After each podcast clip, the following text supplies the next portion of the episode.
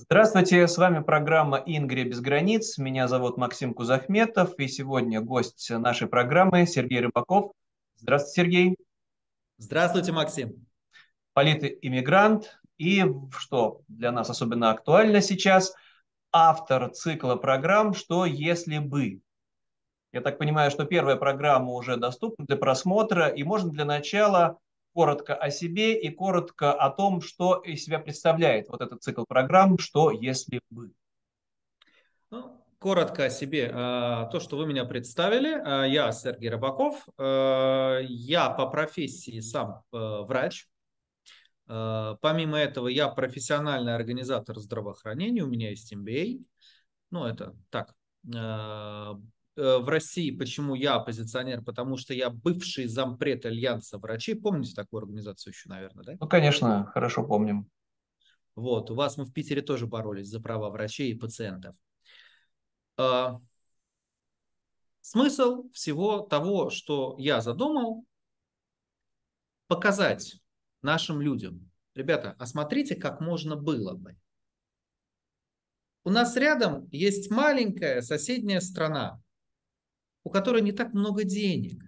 Эстония, да. Да, Эстония, да. Нет нефти и газа. Нет нефти и газа, нет алмазов в Якутии, да. Э, э, Климат непростой. Период очень непростой, да, период непростой. И в принципе-то мы стартанули с одних и тех же позиций. То есть только была СССР и РСФСР. И в принципе э, большой шаг Эстония сделала, когда именно объявила независимость. То есть вы в своем цикле просто проводите параллели, да, вот, например, два соседних региона, Эстония и Ленинградская область, с примерно равными стартовыми позициями в 1991 году, и чего достигла Эстония, в каком состоянии до сих пор пребывает не последний регион Российской Федерации Санкт-Петербург. И цикл программ на разные темы. Первое, соответственно, медицина. Правильно? Ну, э, э, да, только немножко поправлю. Э, дело в том, что Ленинградская область, Ингерманландия, да? Скажем Лучше прямо. Ингерманландия, чем это ужасное а, это абсолютно, наследие я абсолютно... советское. Кингисепп. Кингисепп да. это Ямбур. А, ведь этот регион находился в гораздо более выгодных условиях, чем Эстония. То есть ну, наверное.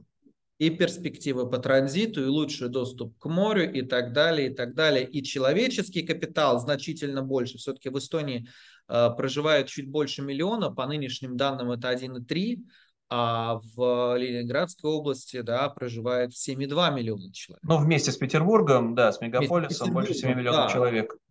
Да, и как бы исторически в Петербург э, стекались мозги и руки. Но тем не менее, если судить по вашему фильму, то пропасть разделяет состояние медицины, ну, в этом достаточно подробно все это обозреваете, от службы скорой помощи до поликлиник, до сложных операций. Так вот, э, Петербург находится, страшно сказать, в каком состоянии, а Эстония, несмотря на скромность, еще раз повторим, этого бюджета, передовая европейская страна в области оказания медицинских услуг. Как же так? если ну, коротко.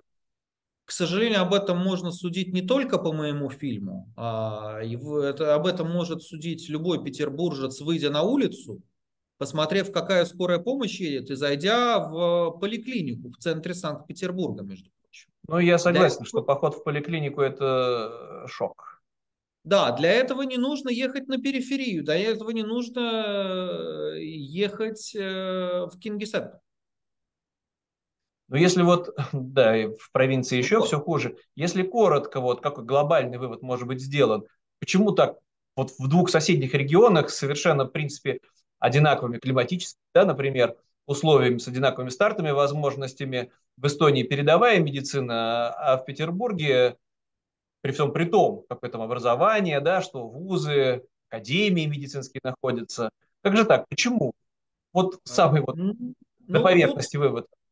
Ответ очень простой. В свое время мы пошли не тем, вот я говорю, мы сейчас за Петербург, за Ингерманландию, мы пошли не тем путем.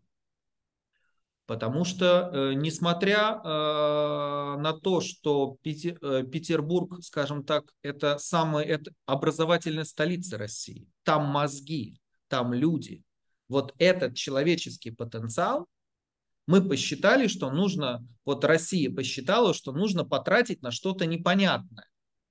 И те ресурсы, которые были, есть и сейчас у России, тратятся они на, на какие-то очень странные, непонятные цели на, на ту же войну. Цели, на преступные цели Абсолютно, тратятся. абсолютно. Нет, изначально на непонятные, а теперь уже на преступные. Ну, то есть, если коротко, то потому что петербуржцы сами до сих пор не решают просто свою судьбу. За них решают в Кремле, какая должна быть медицина, сколько на нее выделять средств, как это все должно быть устроено. Ну, если коротко. И как мы... это все распределять, говоря Как про распределять, какие приоритеты. Страхование. Если ну, мы хорошо. говорим переходя к подробностям, да, ведь это все равно миллиарды рублей, это колоссальные бюджеты. Я, насколько я понимаю, бюджет, выделяемый на медицину в Петербурге, сопоставим пропорциях, да, там в пересчете на численность населения с эстонским, а результат совершенно другой. Ну как же так? Опять спрашивается. А, тут существует два фактора. Я как специалист, работавший в организации здравоохранения, могу смело сказать. Есть два фактора. Первый фактор – это нерациональное расходование средств. Это мягко Второй сказано. Коррупция. Все. И э, при наличии какой-то даже благой цели, вот эти два фактора, они убивают все. И так в любой сфере. Ну, еще раз от себя добавлю, и невозможность как-то на это повлиять, потому что федеральное подчинение, все решается в Кремле, все вот это чиновничество, мы не можем просто так, ну, мы вообще не можем проголосовать в Петербурге уже давным-давно ни за что. А даже если бы могли, то в существующей системе, ну, если бы вдруг были честные выборы, то все равно этот вопрос решает федеральный центр за медицину, да, ну, в принципе, за все отрасли. А мы вот ну, только... Да, а по последнему законодательству вообще, а, то, то, кто у вас будет в Петербурге будет руководить комитетом здравоохранения и комитетом коммунального хозяйства, будет согласовываться в Москве. То есть это не просто унитарная система управления, а, я не знаю, это гиперцентрализованная система управления в федеральном государстве. То есть изначально, изначально даже а, государство Россия, она гиперцентрализована. У регионов нет полномочий. Ну, я все это, да, понимаю. И в вашем э, фильме, вот в первом фильме из э, цикла что если бы, ну, посыл, посыл а понятен, да, что если бы Ингерманландия была самостоятельной независимой территорией, то все те же самые достижения эстонской медицины легко можно было бы перенести на регион Абсолютно. Играй, абсолютно. Петербург. Это, а, просто понимаете, все системы, все системы уже созданы. Не нужно велосипед какой-то изобретать. Все уже придумано.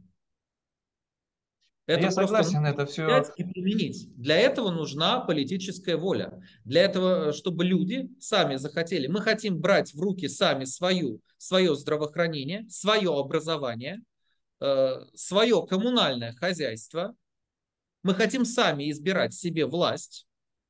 Мы хотим, чтобы наши права учитывались. Мы хотим демократию. И одна из мыслей, которые я хочу сейчас высказать, я в фильме этого не высказал, что демократия – это очень важный инструмент. 30 лет демократии делают из бывшей, э, бывшего советского, бывшей части Советского Союза современное государство.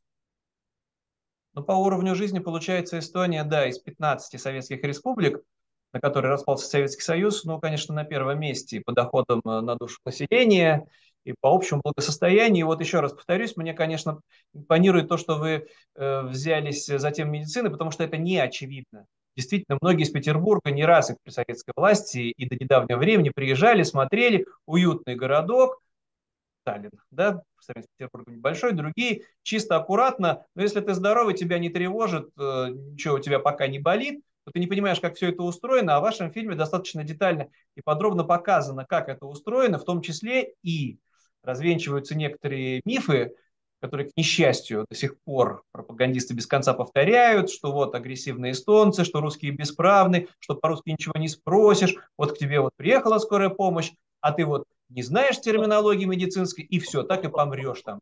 Нет, стоп. Вот я сейчас хочу вслух это проговорить, это очень важно. Значит, э, я все-таки, э, так как я учился в Таровском университете, я, э, скажем так, по образованию я врач эстонский. Значит, когда к нам приезжает пациент, первое, мы решаем проблему незнания языка, но я не знаю, мы решали это за три минуты. То есть, если кто-то вдруг плохо говорит по-русски, сразу зовется медсестра, врач, ну, спикер став, любой. Это моментально решается. Второе. Э, есть такая организация, называется больничная касса, э, которая оплачивает медицинскую помощь. Так вот, по закону, по договору с этой больничной кассой, больница должна человека лечить.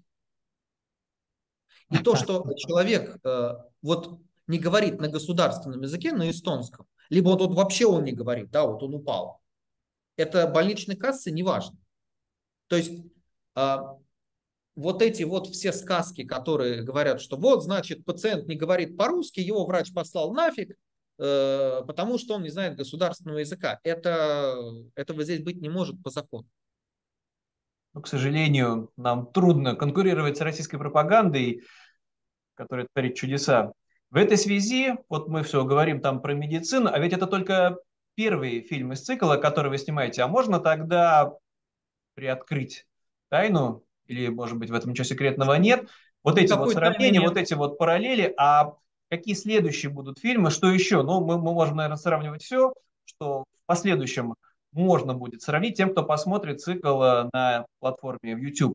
Сравнивая, ну, нам, опять-таки, мы сравним не Эстонию со всей, может быть, Россией или с другими регионами, мне действительно импонирует сравнение буквально вот такое географическое соседство Эстония и, не хочется говорить, Ленинградская область, Ингерманландия. Так вот, можно ли услышать анонс? Э, да, ну, во-первых, он есть в тизере, но я расскажу коротко. Я обязательно расскажу про местную полицию. Это на самом деле очень интересная тема, э, потому что в Эстонии же начали с такой же реформы, как у нас. То есть перекрасили машины милиции и э, ребят переодели. А через пару лет поняли, что ну, не все хорошо в датском королевстве, и э, вот советскую милицейскую систему нужно менять. Следующий фильм обязательно будет про систему исполнения наказаний. Это отдельно про полицию, систему исполнения наказаний или все Конечно, это будет отдельно, Разные. потому что это не единое целое.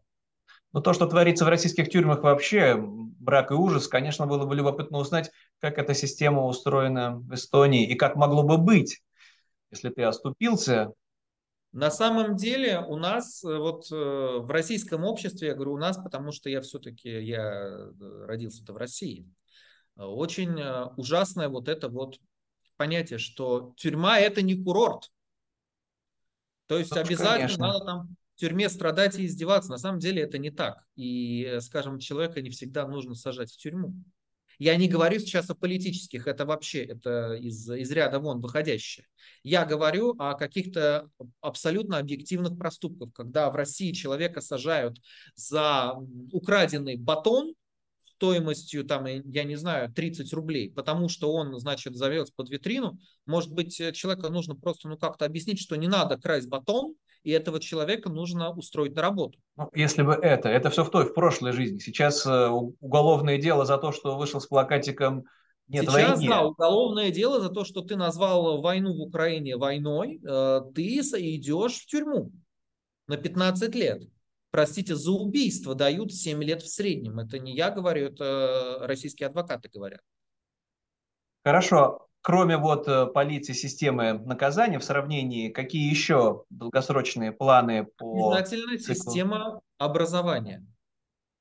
Это мы сейчас... тоже да, очень любопытно, потому что Эстония достижения просто поразительные. Вот вы упоминали несколько раз Тарту, если кто-то там давным-давно не был, это не просто современный уже европейский город, а прогрессивный, передовой, технологичный, технократичный, удивительно, потому что у нас воспринимается как-то провинция, от моря далеко, перспектив нет, уезжают, а Тарту растет – и все это в первую очередь получается благодаря системе образования, да? Не какое-то волшебство. Э, да, это э, прежде всего благодаря тому, что Тартусский университет э, является важнейшим академическим и научным центром не только Эстонии, но и всей Балтии, и я бы сказал теперь уже Скандинавии. Да, тоже будет любопытно про образование, с чего все это начиналось и как. Особенно с учетом того, что мы уже не раз упоминали сегодня, разные языки, а как же так, а я вот по-вашему говорить не умею, и все это преодолимо, так? Ну, э, да, нужно сказать, что, э, конечно, э, если вы не знаете государственного языка, вам, вы сами себе закрываете дорогу. Ну, карьера, конечно, затруднена будет, но это нормально. Ну, да, как без русского языка вы, можно делать карьеру в России? Вы не говорите, все, вы, э, вы, э, все, как, и это нормально. Потому Нет, в России невозможно, вообще... не зная русского языка, делать карьеру, стать крупным чиновником, поэтому я-то не удивляюсь. Да ты в магазин не сможешь в России без русского языка сходить. Ну, Потому что трудом. у нас никто не говорит. Кстати говоря, большой привет. А, здесь, в Таллине, российский посол, посол Российской Федерации в Эстонской Республике не говорит по-эстонски ни на каком уровне. Вот у него биографию официально открываешь, и там э, английский, французский, еще что-то там. Такой-то там посол, ни слова про то, что он уме, э, говорит эстон, по, извините, говорит по-эстонски. Ни одного слова про это нет. Это что значит? Это, это неуважение, это показательное неуважение к соседям. К сожалению, да, вообще удивительно. Для этого же и существует специальное образование. Да, то есть ты профессиональный дипломат. Что тебе стоит выучить новый язык? Что? Да ничего. Ну, мы знаем, российская дипломатия, к сожалению, на сегодняшний день это больше такая же система пропаганды, одно из подразделений пропагандистского ведомства. Достаточно посмотреть на представителей России в ООН, такой пропагандист не надо, не, не, не ощущение, что не, будем. Не, надо не очень, да, симпатичный. Можно тогда еще вот э, планы, во всяком э, случае, э, если да, это не готовы. Тему образования. А, следующее. Мы не обойдем э, местное самоуправление. То, каким образом здесь устроено управление государством. А можно вот такой вопрос, может быть, конечно, риторический. А есть ли какая-нибудь отрасль, какая-то система, в которой сравнение Эстонии и Ингерманландии, Ленинградской области, было бы в пользу последней, чтобы вот можно было развести руками и сказать, ну тут, конечно, Эстония, ну вот тут вот проигрывает. Какая-то вот сфера жизни, быта, вот ну что-то вот. Быта, человеческий ресурс пока проигрывает. С той скоростью, с которой э, российские власти избавляются от людей. От образованных в первую очередь, от образованных, трудолюбивых. Не только от, от трудолюбивых, от образованных уезжают не только головы, уезжают руки. Сейчас ну, да, огромное, этот потенциал стремительно тает. Огромное количество людей, которые ну, просто работают руками. Вот он строит что-то, он там профессиональный отделочник, он плиточник. И у него есть какие-то связи там с другой страной, он просто берет шмотки, собирается уезжает. Ну, наверное, нам в этой же связи, это немножко родственная тема, скажут, конечно же, Петербург, город-музей, какие огромные коллекции, картинные галереи. Ну, в этом плане, правда, все это статично и само Нет, по ну, себе, ну, без людей. Ну, ну, что, что это за такое, за, за ресурсы картинной галереи? Что это за, вот, за недвижимость с имуществом? Ресурсы ну, на хлеб это... не намажешь, да, согласен. Ресурсы – это люди. Люди, которые будут э, эти картины, простите, изучать, которые будут продвигать э, культуру Петербурга. И а, понимаешь, вот как сказать, а что есть в Ингерманландии? Люди есть в Ингерманландии.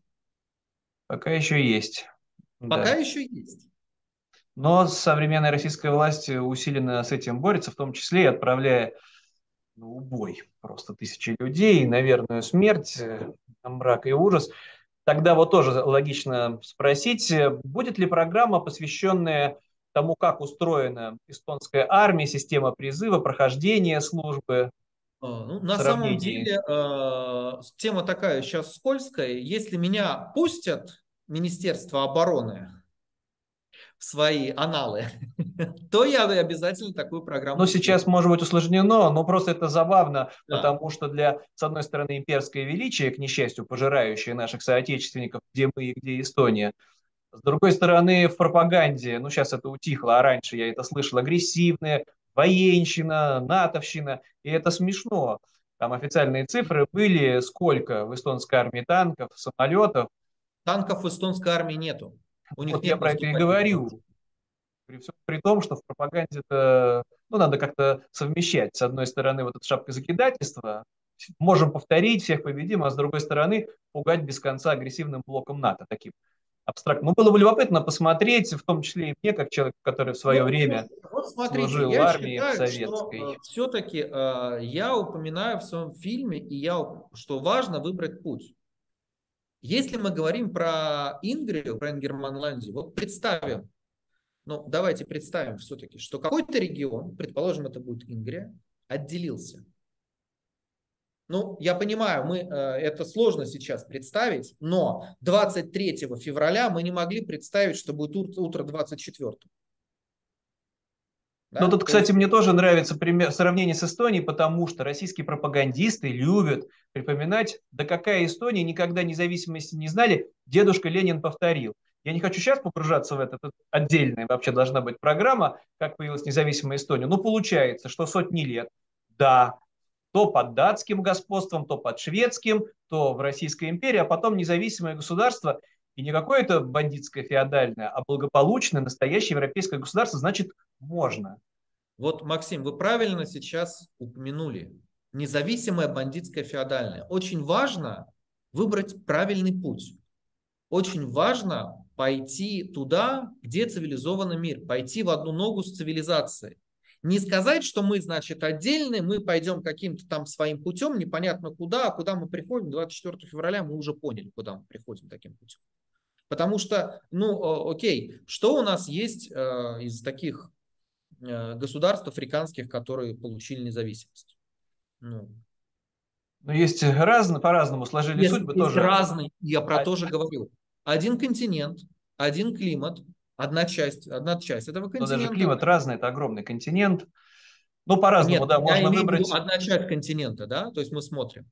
Мы смотрим, например, ЮАР, и мы смотрим ее соседей. Ну, там не все в порядке.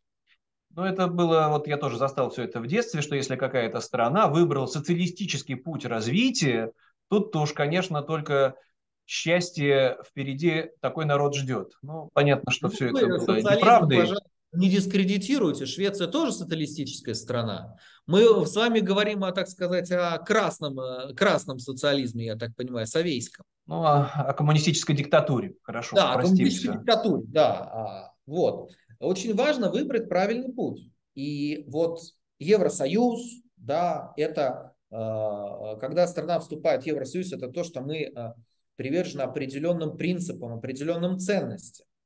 Это не те ценности, которые э, раскручивают э, по федеральным каналам, что там что там у них? Э, ну какие значит, ценности? Ценности одни. Мы всех победим, мы богоизбранный народ, всех надо убить. Да, да, да, да. Нет, я враги. имею в виду, говорят про ценности Европы, что значит тут кто эти геи? А, гей-ценности, конечно, да. Все, это крах. Если слушать современную российскую пропаганду, Европа да. на дне. Там нечего есть, нечем топить, и вокруг а только ЛГБТ-сообщества других э, там э, у да, власти других, сил не осталось. Других, да, других, у них э, других проблем нету, да? Да а, это... Очень, это приверженность ценностям, это приверженность принципам, приверженность законам, потому что э, если какая-то европейская страна, подписывая соглашение о членстве Евросоюза, страна должна соответствовать нормам. А нормы эти очень современные, правильные, понятные. И если вы, э, ваша страна решает, ну, я не знаю, например, Э, придумать какой-нибудь э, закон, который не соответствует европейским нормам, который кого-то дискредитирует, там разрешает смертную казнь, ну, в общем, делает из вашей страны что-то такое, ну, какую-нибудь, какую-нибудь Северную Корею в миниатюре, то вам говорят, ребята, стоп, стоп, или вы идете отсюда нафиг, или вы приводите свое законодательство в нормальные Э, в нормальную, так сказать, нормальную... Ну, нормальную... В российской пропаганде скажут, что это значит никакого суверенитета, это значит, как они любят по груб, грубее все сказать, легли там под кого-то, под старшего хозяина, надо по-своему сами, что хотим, то и делаем. Хотим, убиваем, хотим, режем, вешаем. В этой связи не планируется ли в перспективе фильм сравнить, как устроена свобода слова, СМИ, пропаганда, если она есть тоже в Эстонии, и вот, э, вот локально, Петербург, ну, Ленинградская к сожалению, область. Кто финансирует? Про, эстонскую, про, про эстонскую пропаганду я ничего сказать не могу, потому ну, что ее вот нету. Ну, нет. Как же без пропаганды-то? Что ж такое-то? Ну, не Что знаю, как. Как-то вот люди живут, вот там ерундой всякой занимаются, больницы строят, школы, университеты развивают, пропаганды нету. А про СМИ, вот. радио, телевидение, газеты? А про СМИ, телевидение, газеты, ну, они тут есть, они тут работают. Что, я, я, я не журналист, но если на самом деле интересная тема, можно будет поднять. Но понимаете, тут СМИ абсолютно независимые. Ну, есть, сказали тут... бы нам пропагандисты, что так не бывает, но я... Нет, не надо уговаривать. Да, хорошо, они, они независимы от государства, начнем с этого. Они независимы от государства. Ну, давайте тогда... Тут есть, тут есть бюджет на э, какие-то, да, на телепрограммы, на газеты, еще на что-то.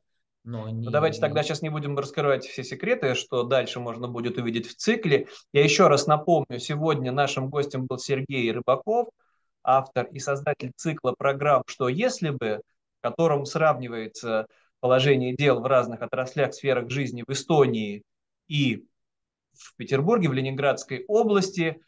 Вышел сейчас и доступен первый фильм из этого цикла, где сравнивается медицина. Мне очень понравилось, и я тоже всем советую настоятельно его посмотреть, примерить на себя и представить, как можно было бы жить э, в регионе без имперского величия. Сергей, еще раз большое спасибо.